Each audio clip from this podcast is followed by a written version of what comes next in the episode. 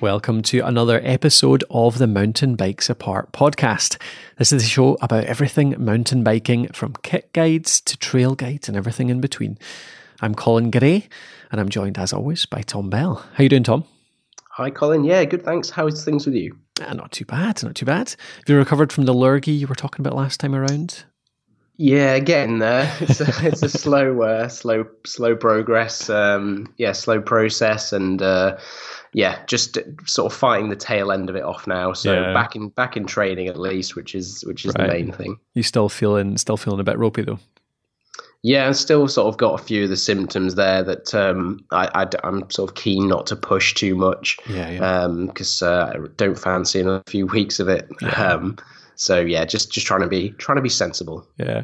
Well, there's a question for you then. So as a professional mountain biker, obviously this is your job to get this stuff done. How ill do you have to be to abandon your training program? Yeah, I mean, I could still probably have pushed through it and got some fairly sort of decent training sessions out of the way. I was just trying to think more long term and do what I can to minimize the amount of time that I am ill. Yeah.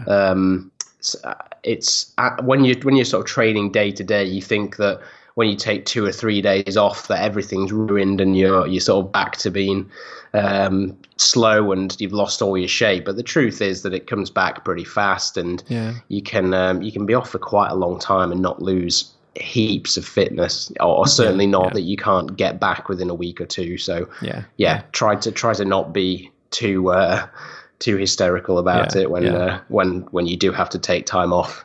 So your philosophy is, if you're ill, if it's enough that you feel bad, then actually just stop, recover as quick as possible, and then get back to it properly after that. Yeah, exactly. So it's whether I'm kind of trying to judge whether am I doing the training that I need to do if I'm too ill to get done what I kind of have planned and some of the goals and that kind of thing. Then it's just better not trying to half-arse it kind of thing. Right. So you don't do just some light stuff, because I know some people I know that do a lot of training. When they're ill, they'll just say, "Oh, I'll just jump on for 20 minutes and just keep up the fitness at least." You think that's a bit pointless? I did jump out on the bike a little bit just to keep the muscles activated, keep moving, and kind of for a mental sanity kind of side of things as well, just to get outside. And I tried to do some gym work, so maintaining the core strength and lifting some weights and that kind of thing, which doesn't have you, breathing too heavily and that kind of thing. So I tried to keep active, but not sort of prolong the illness by digging a hole for myself and driving myself into the ground. Yeah. Okay. Cool. Makes sense. I've seen the question come up quite a few times actually. Like, should you train through illness and all that? So it must be something. Yeah. I think generally they say that if it's above the neck, don't they?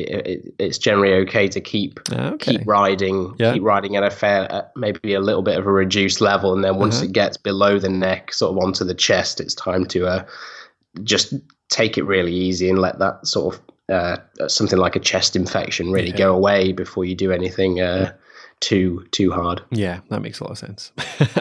It's considering you're breathing harder and need your lungs. Chest infection probably doesn't mix very well with exercise. Okay, cool. So last time around, we mentioned the fact that this is basically you getting into the season proper now, isn't it?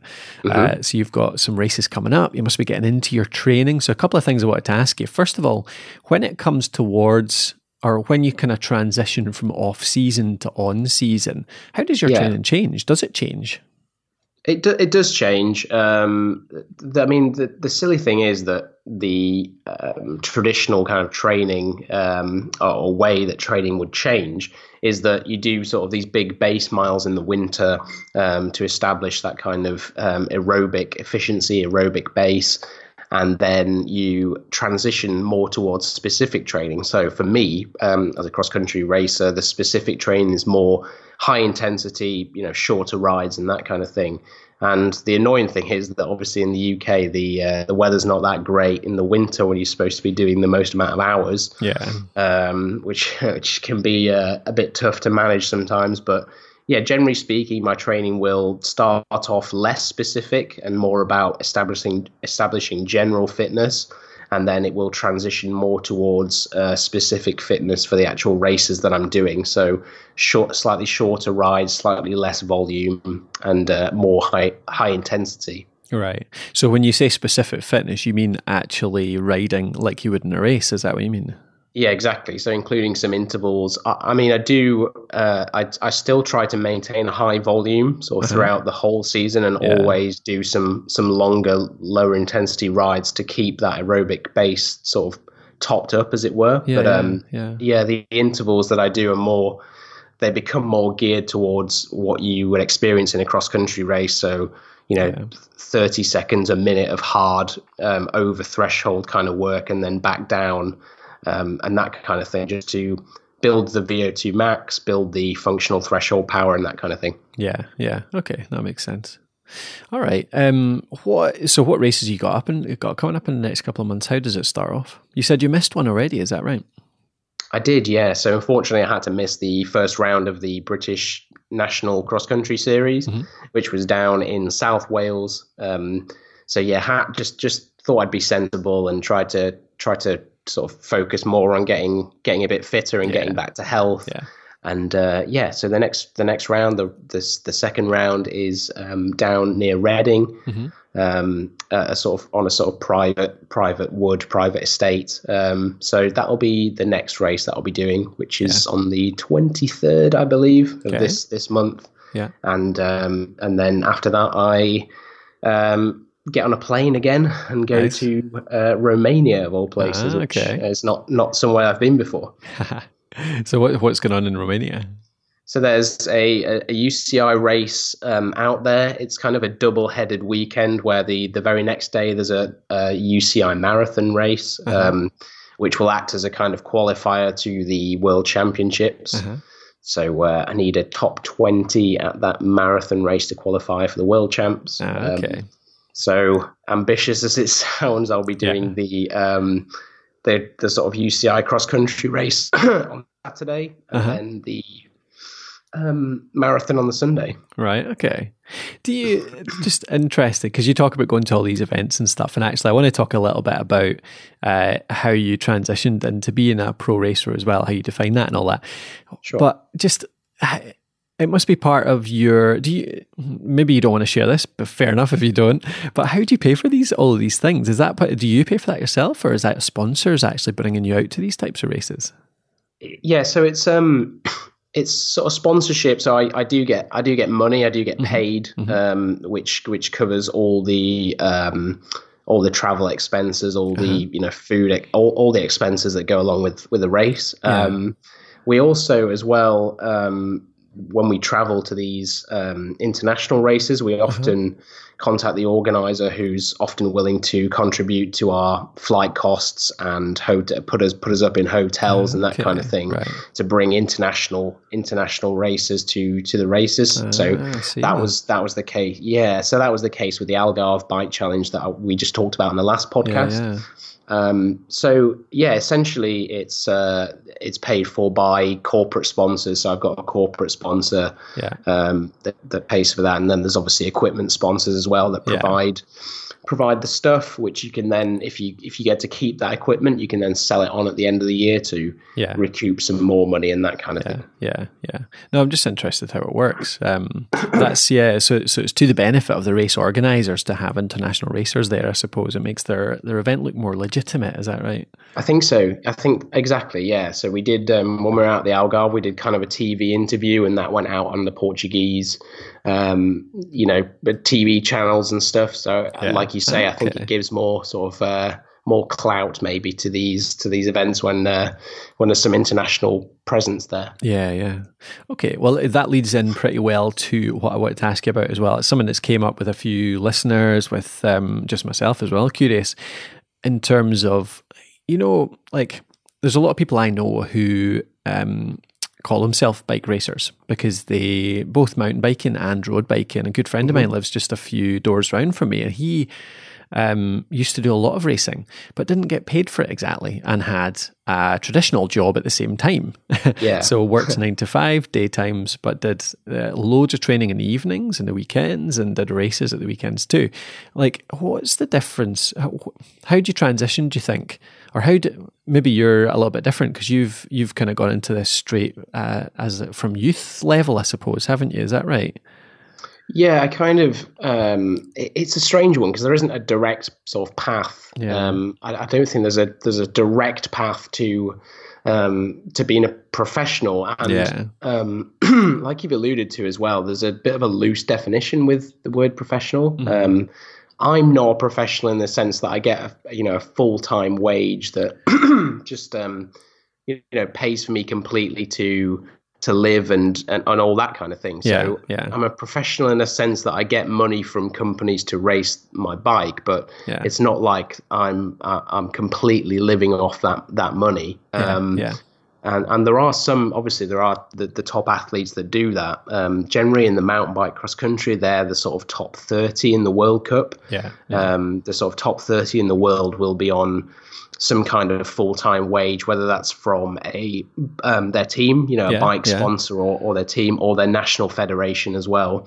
If they've got Olympic programs and that kind of thing. So speaking in the UK, there's, essentially one guy, so Grant Ferguson, who's Scottish, and he's the national cross-country champion. He's he's kind of our main fully fledged professional. He went to the Rio Olympics and that kind of thing. Yeah. And then basically in the UK, at least, everyone else is kind of on the kind of similar sort of deals that I am, I think, in terms of getting money to pay for expenses and maybe a little bit more on top of that, and then support from bike shops and bike sponsors.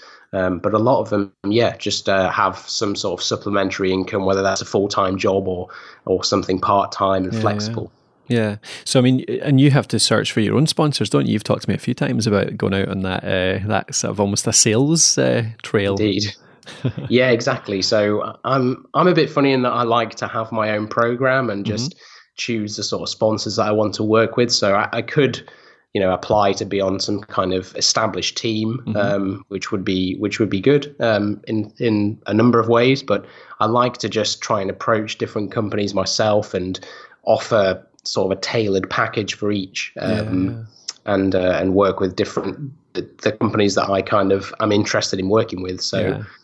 It's definitely a harder way to go and more time consuming, but sometimes it's really fulfilling, and it's nice to sort of partner with these different sort of interesting companies. Yeah. Who was your first sponsor? I think my first proper sponsor was probably a Spanish bike company called MSC, and they make really, really nice sort of high-end carbon and aluminium bikes. Pretty small company based in Barcelona, and I spoke to their kind of distributor in the UK and was partnered with them for a little while. So I really enjoyed riding their bikes. So I would say. Is that when you think you transitioned into being, or your mindset, you were suddenly a professional biker at that point, or when did you think that changed? I think, it may be in my head. That's what I was trying to sort of aim towards. I guess once I left university, so I won the university sort of British University Championships, and kind of decided after that, once I'd left university, that I was going to try and see how far I could take it, and try to go towards national championships and world championships, going into the Commonwealth Games and Olympic Games. And so essentially from there, I've just been trying to get better every year and try and work up that ladder, so to speak. Yeah. So right now you're almost a self managed team, aren't you? Indeed, yeah. Of just you, and you organise your own sponsors. You're almost your team manager as well. Yeah, that's how you make your own money. That's how you pay for your kit, your trips. You get some extra from the organisers too. What's the next level up? Do you think? You say you wouldn't want to, or you prefer not to ride for a team, but what would it take for you to join a team then? Yeah, so this is something I sort of think about quite a lot as well. And I guess the main thing I've got to focus on is trying to get my results just, you know, better and better, and everything else kind of falls into place after that, because that gives you more notoriety, gives you more, you know, publicity, and you're more well known as your results improve. Yeah. So I try to focus on that as the principle, just trying to get faster and get better results at national and international events. And I guess from there you'd then maybe have a better proposition to go to corporate sponsors, so maybe you could get more money, more support from them if I still wanted to run my own program, because it is an individual sport. I mean, they have teams all the World Cup sort of level. At the World Cup level, they all have teams, and they're all generally supported by a bike company. So you'll have Trek Factory Racing or BMC Racing or Cannondale Factory Racing. But once they're in the race, all those races are racing, you know, for an individual place. There's not really any team tactics going on. So it can still work as an individual sport and someone that's supported individually. But obviously there's a lot of support, a lot of resources with these these sort of factory teams. So I guess once you got to that level, it would be more, it would be better and far easier logistically to join an established team. Yeah, I mean, well, the thing that occurs to me is whether could you get better quicker? Could you improve those results quicker with a team, do you think, if they were taking care of the logistics and helping you with your training and stuff? Or do you think you're doing well enough as it is? I definitely think that's the sort of next stepping stone towards really high performance, when everything's taken care of for you. Yeah. I feel like I'm still at the stage. I'm definitely still at the stage where I'm trying to get to a level that I would be kind of accepted onto a big UCI team like that. So I think I still, and every rider is, generally speaking, unless they've gone straight into a national federation program, if you're doing it on your own, you kind of need to get to those results before that kind of team setup becomes a reality. And at this stage, I just don't feel like some of the teams that I would perhaps join would help enough in that kind of logistical side of things. It would be more just, you know, a lot of equipment being given and that kind of thing. So But once once you get to a sort of your next level in terms of results and stuff like that, that actually joining a team at that point is more worthwhile, because,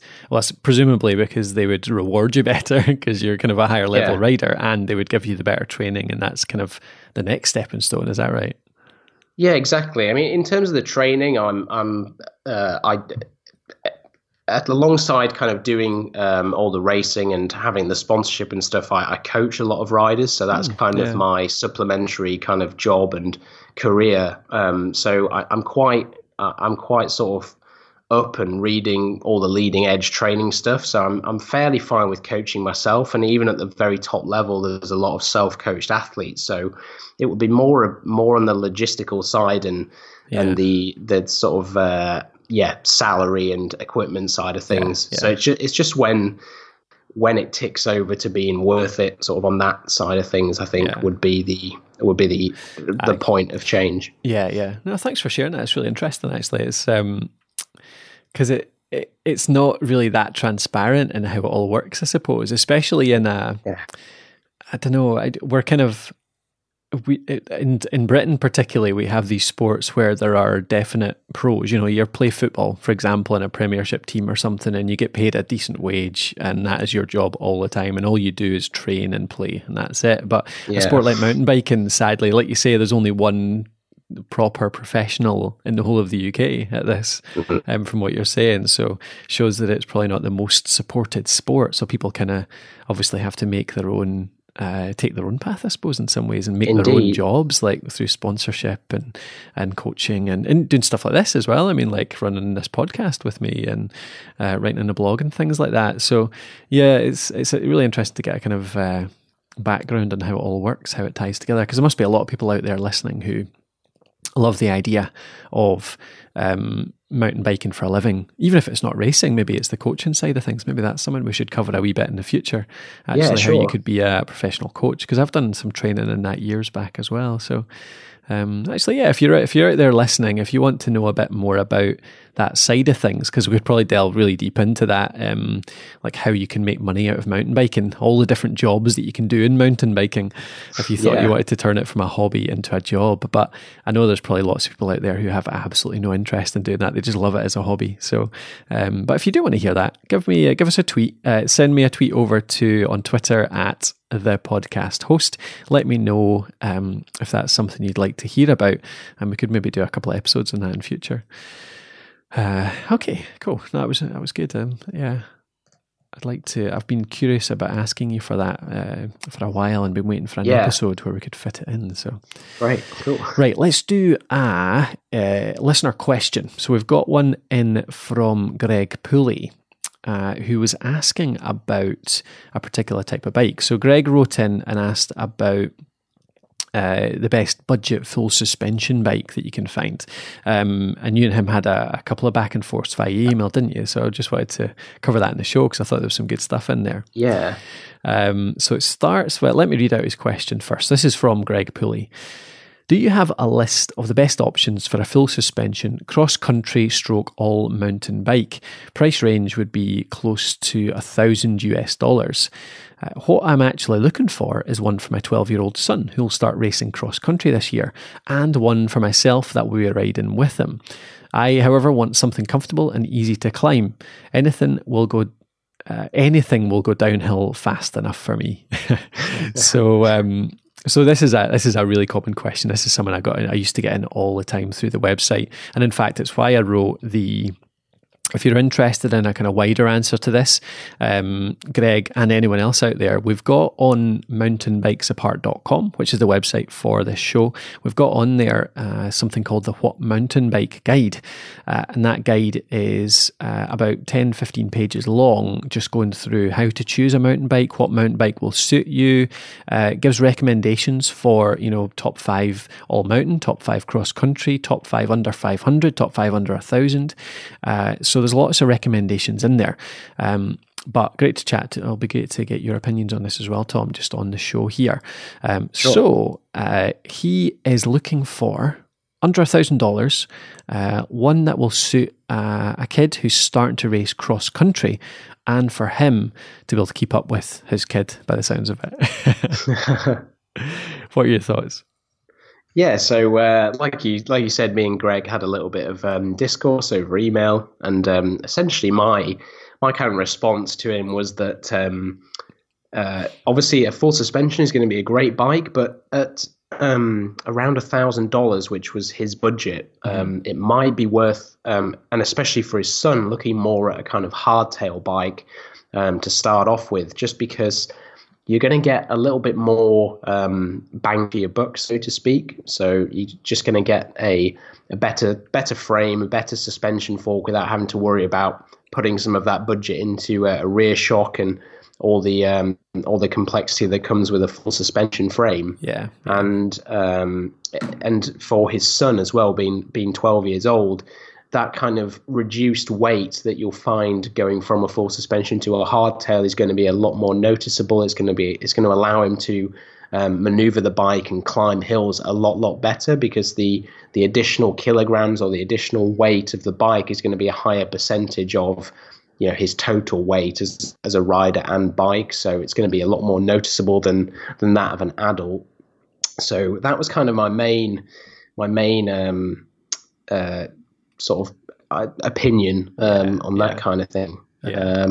I don't know if, would you agree, Colin? Would you say the same sort of thing? I think so as well. Yeah, absolutely. I mean, especially cross-country racing, if he's wanting to be serious about the racing in particular, I mean, a lot of cross-country racers use hardtails, don't they? They've gone back because of the simplicity, because of the weight and all that kind of stuff. Some use, I think I've asked you this before, haven't I? Most on hardtail rather than full sus?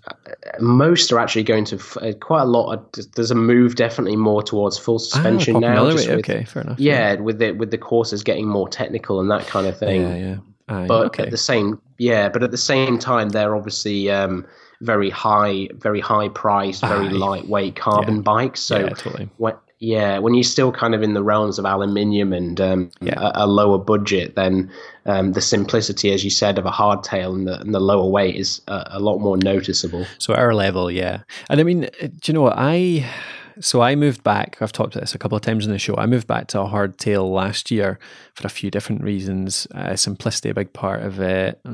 Cost, I could get a lot more for my money.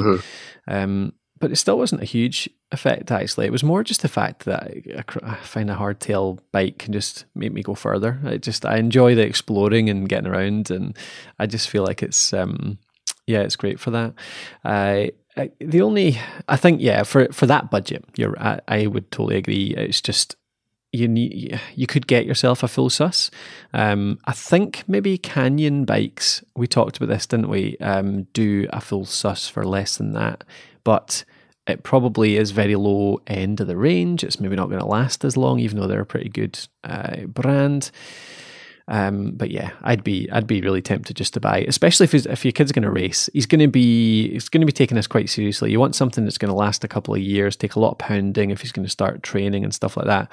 And a good hardtail is going to be far better value than a very average or even bad full sus. So that would be my thoughts on it.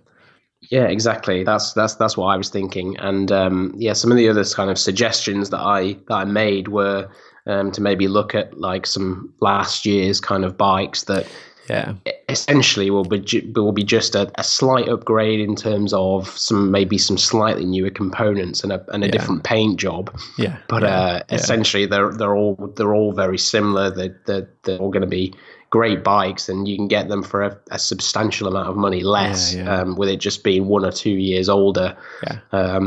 And Canyon are definitely a good one to check out because with them being direct to consumer, there's no kind of distributor taking a cut in the middle. You just get very, very good value. And the components that you would get on a Canyon bike, the equivalent from one of the bigger companies would be a lot more expensive. Yeah, yeah. And I believe Canyon are coming to the US, which is I think where Greg is based. Mm-hmm. They may have already moved over there, but I know if not, they're coming very soon. So definitely Canyon's a good one to check out. Yeah, cool. I mean, the standard. The thing is, we can tell you a few of the kind of secret brands that are really good in the UK. Like we've got, I feel like On One are a really good brand, but they're not. I don't think they're in the US. You might get them in the US. You could probably get some secondhand ones out there in the US. Maybe you'll get great value with them. Even with White's, another sort of UK-based company, Orange as well. It's great. But am I getting that right? Orange is UK-based, isn't it? They are. They're based in Halifax, quite near me actually, in Halifax. And I believe they've just they are also another company that have just gone to the US very recently. So that's a good option. Yeah. What's the Orange? There's an Orange cross country bike that people swear by. Is it the it's a number 426 or something like that? The summer. I guess it's got a nickname. I'm not 100% sure actually. They've got there's a hardtail. I think it's 426. I can stick it in the show notes afterwards. If you want to go and check it out, we could put it in the show notes. We'll link to it. You can find the show notes at mountainbikesapart.com/307 for season 3, episode 7. You'll find a link to it over there. But I think it's called the Orange 426 something to do with summer. That's useless. Should have looked at beforehand. But it's a really good bike for all-purpose riding, and it would be good for cross-country racing anyway, great quality. But I mean, if you don't spot any of them, Greg, and anyone else out there listening looking for a bike like this, I mean, it's hard to go wrong. You can't go wrong with the standard brands like Specialized, Trek, Cannondale, Giant. And like you say, Tom, look for last season's ones and you'll get a complete bargain on some of those brands, because people that follow those brands are so kind of fashion conscious. They'll get rid of their 2017 bikes. a year later. So you can buy a second-hand one of these bikes for like less than half the price of a new one, and it'll be perfectly good condition. Maybe just need a wee service, a couple of little upgrades, and you'll get this really, really good bike for very little. Yeah, absolutely. Or again, like you mentioned, Tom, like just go to the shops and look for last season, and they'll be like 30, 40, 50% off even. Yeah. So yeah, hope that helps. Yeah, so hope that was useful, Greg, and we hope to hear news of your son going out and winning some races this summer. That'd be good to hear. Absolutely, yeah, that'd be great. Cool, okay, and I hope you can keep up with him as well. Let us know, do keep us updated, send in a wee email or a follow-up in a few months' time. Let us know what you did get, and we can report back to everyone on what you went with, how you're finding it as well. You can give us a wee review and how you're managing to keep up yourself. Alrighty, I think that'll do it for another week, Tom. Cool. Yeah, I think we've talked about some interesting stuff there. Yeah, hope so. So yeah, we'd hope to good to hear your feedback though out there in listener land. So if you're listening, let me know. We've been doing the last couple of months since the sort of turn of the year, we've been doing these kind of updates, a bit more general, answering some listener questions, what we're up to just now, covering a few random topics. So it'd be good to hear how you're finding this type of show, because in the past we've done season-based shows where we've covered, a particular topic. So season 2 of the show was how you customize a bike for yourself. So how you choose a bike and then make sure it's really well suited to you, like all the different components, how you make it, perfect for your own context, the type of riding you do. So I quite enjoy doing those kind of seasons because we can plan it ahead. We can treat it almost like a course, and you end up with a bunch of episodes all tied together and really teach you something in depth. So we could go back to that. We could do another season of that in the next few months if everybody's interested in that. So let me know what you prefer. Easiest way is by Twitter. Just go to twitter.com and get me on the podcast host and send me a tweet and let me know what you think. What type of episodes do you want to hear in the future? Because I want to make stuff that people want to listen to.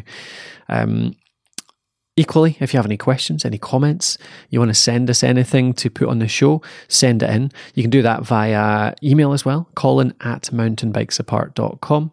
And the last wee ask I'll make, I've not mentioned it in a while, is reviews. So as you know, one of the biggest ways that people listen to podcasts is on iTunes. Now, I know a lot of you out there will be listening on something else, like Android or something like that, but I bet you, even if you're on Android, it's likely you'll have an Apple account, either for a Mac or for, an iPad that you use on the side or something like that.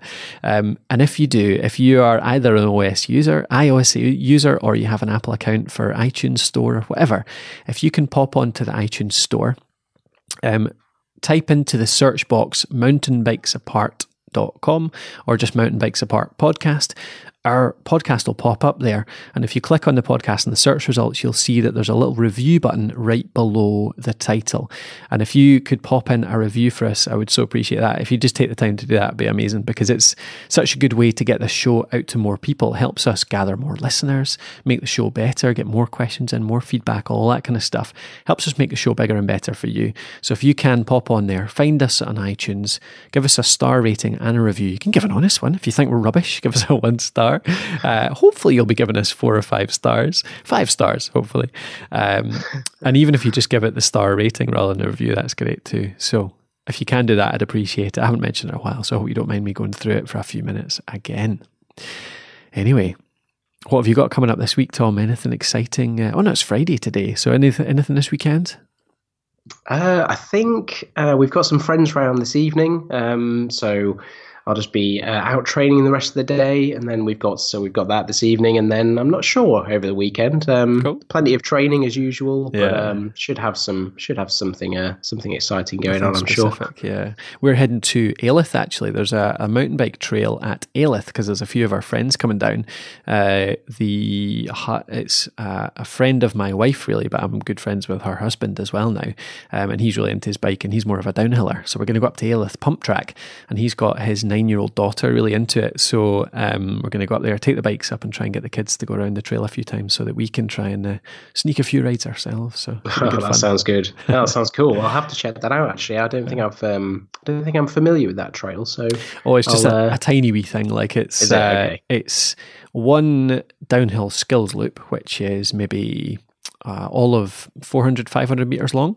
Takes you less than, you can get down it in less than a minute if you're moving, and then it's got a pump track which you can just sort of zoom around and do some tricks on and just sort of up your skills a wee bit, and then it's got one downhill section if you ride up the hill a bit which takes maybe 2 or 3 minutes to get down. So it's good fun. It's like it's not a full day out or anything, but you can go out there for a couple of hours with the kids and have a good time and still get some decent riding things. Yeah, exactly. Yeah, so it's good fun. Sounds plenty great. Of tabletops great. And doubles and all that kind of stuff.